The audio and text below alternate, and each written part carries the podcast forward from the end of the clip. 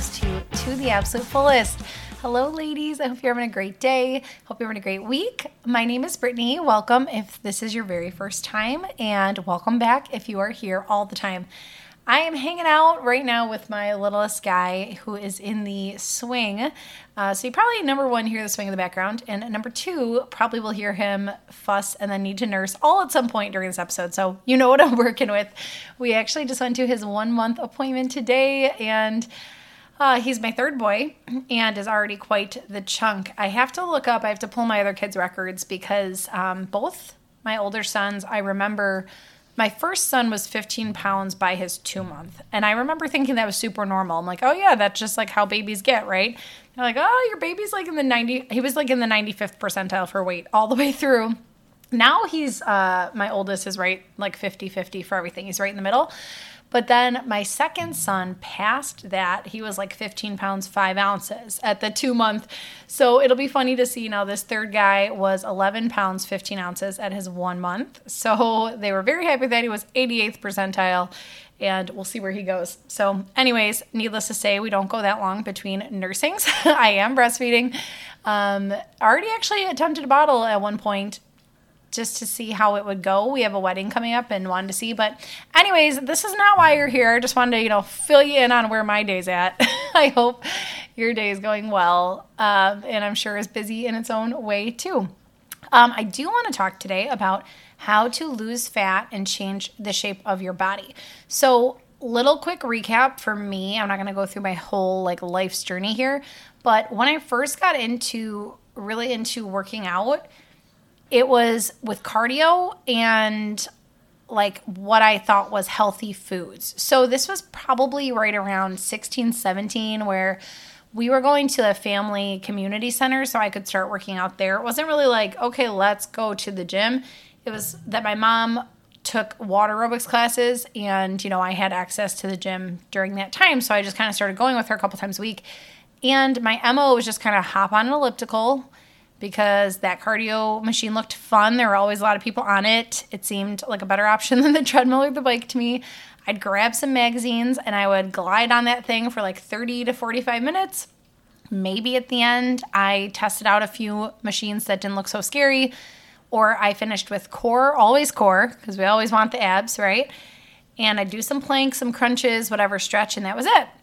And then on the nutrition side, it was the big special K bar trend. I was eating special K cereal for breakfast. Special K. I don't know if any of you remember this or unfortunately fell into it like I did, but I remember that's what they like toted as the special K diet was have special K for two meals a day, then have one regular meal. So it was like special K cereal, special K bar, and then, you know, food, whatever. It was so low calorie. And this was at the time I was dancing.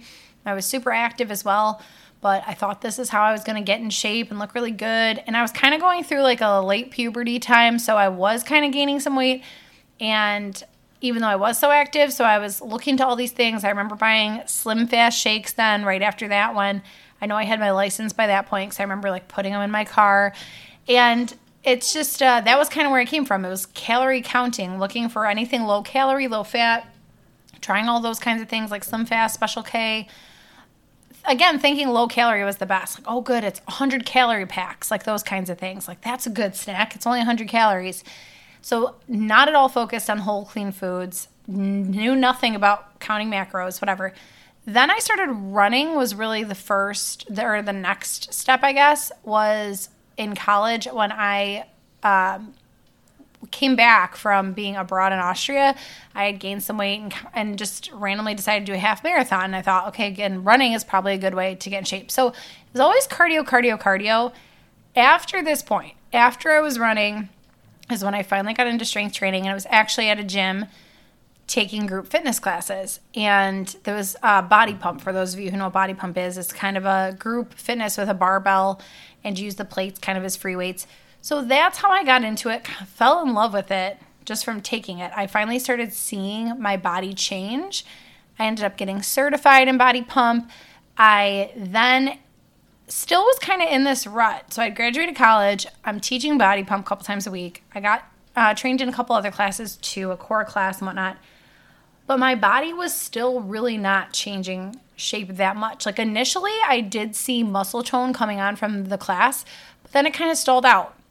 So when my body really changed was when I started lifting on my own. I learned way more about lifting, started doing that a couple times a week outside of class because body pump for those of you who take it or love it or whatever, it is a great intro for those who don't know how to lift weights. It really makes sure that you're doing things with form. there's some form some questionable form in it, but for the most part it's going to teach you how to do weights well. The problem is it's very just high rep and low weight. So eventually your body might stop responding to that. You're not going to build new muscle. Like that's why I had that initial change in my body composition, but then my body just got used to that.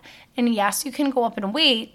However, it's still just this high rep setting where to gain muscle, you need to be in the lower rep range. So I started lifting on my own and then I finally learned about macros. Okay. Somewhere in here, I also got my personal training certification, took got my nutrition certificate, all of these things. And this, like one to two years later, is when my body totally changed shape. So it's hard. People ask back, like, when did, how long did it take when you started lifting and tracking macros? And it's like, I didn't even take before pictures kind of thing at that time because I just thought I was already in pretty decent shape. By the time I was teaching body pump, I'm like, oh, okay, I feel much better than I ever have. I do know I'm strong, whatever. But then it was like, once it already happened, it was like, wow, okay, now I really look a little more lean and toned. My body has totally changed. Then from there on, I still continued to whittle it down, lose more body fat once I knew what I was doing. So then I say it was about like six months to a year when I saw like another, say I was at 24% body fat and then I got it down to like 20, 21. That was probably I don't mean the year. I mean like 20%, 21%. I realized that sounded like I meant the year. But um, it took another six months to a year to drop even more body fat and gain more muscle. Okay. And then I've kind of since that, like fast forward, this is where when I got married, it was about five years ago. And that's when I was my lowest weight, which was just just under 140. For those of you guys, I don't really share my own stats a lot, but there's a lot of you who think weight – should be lower for whatever things. I'm 5'4 and I usually hover around 145 to 150 and this was the lowest I ever got was before my wedding. I was like 138 and 20% body fat or 19%. It was it I might have dipped under 20 right before my wedding. So since then, I've had three babies. I've uh, had four pregnancies. I've nursed all my kids. That does matter because your body's going to cling to fat, all these things. So I will fluctuate between like 21 to 23. I'll, I'll go into this more later, like my own postpartum comeback. I just wanted to come on to do a bonus episode for you guys today. But uh, right now, I'm at a month postpartum and I'm 23% body fat because I did take it because I would like, I want to know where my starting is before I even started really working out. I'm just doing gentle core right now. So, anyways, this is how my body changed lifting weights and track your macros. That is what you need to do to see the change in your body composition. If you are simply counting calories, you're not going to see your body change. You need to have that specific balance that works for you of your carbs, fat, and protein. Muscle needs protein to be built and to maintain. And if you are eating, like, say you're just tracking 1800 calories, just calories, that completely matters. If you're only eating 60 grams of protein, that's not going to be enough for your body to build or maintain muscle, right?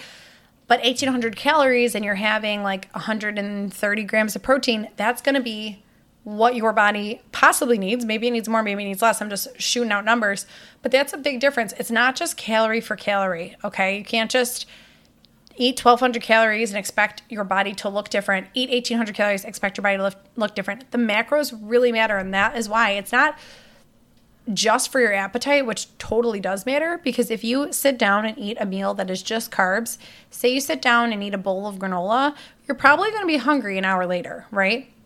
But if you have the same calorie amount, but you have like Greek yogurt topped with granola, with two hard boiled eggs, with a piece of turkey bacon, I would love to throw some greens in there too, say with a side of sauteed spinach, and that equals the same as your big bowl of granola.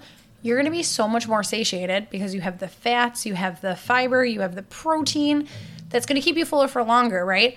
But even beyond that, you have the fats and the protein that are fueling your muscles, that are keeping your muscles repairing. If you just worked out really hard the day before, that protein's going to go to the muscles to repair them. If you just worked out really hard right before that, the protein's going to go to the muscles to repair them. So, what you eat matters. The quality of your food matters so much. It is not just calorie for calorie, the quality of your carbs, fat, and protein matter. So, that's number one on the nutrition side. Number two is the strength training. It does not necessarily mean weights. There's lots of different ways you can strength train. You can do use bands, you can use body weight. It's basically just resistance training. You need to resist against something, and whatever that is, it might be your body weight, it might be your, might be a dumbbell, might be a TRX, whatever.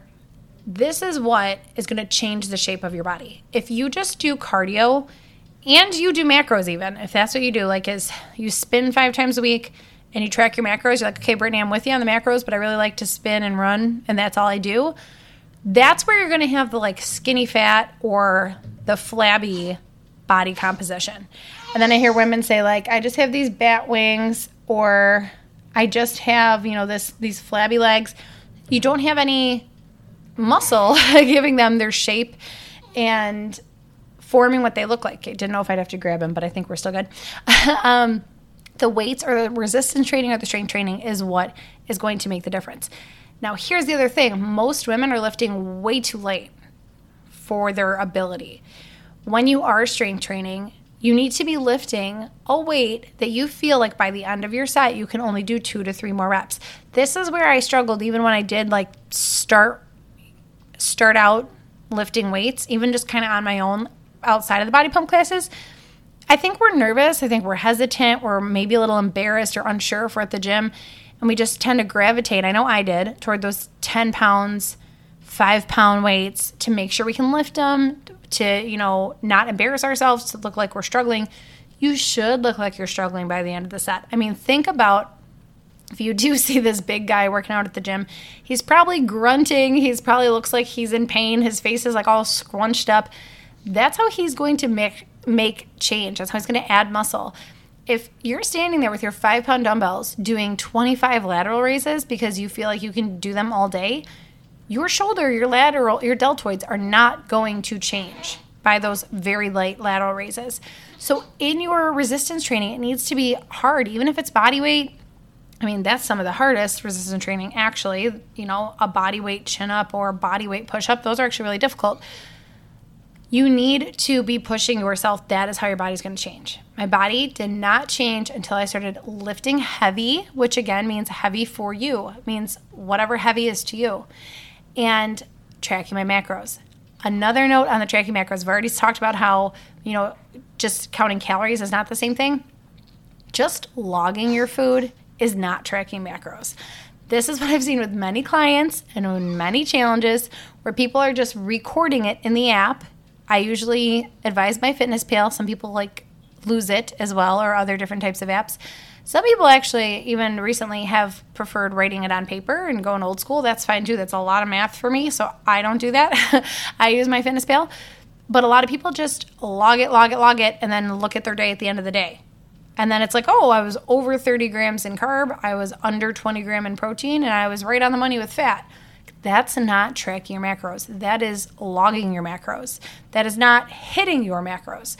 So, all this to say, we are entering into our fall beginner challenge. There are many of you who have reached out to me and asked questions like, I am this height, I'm this weight, I do this three times a week. What should my macros be at?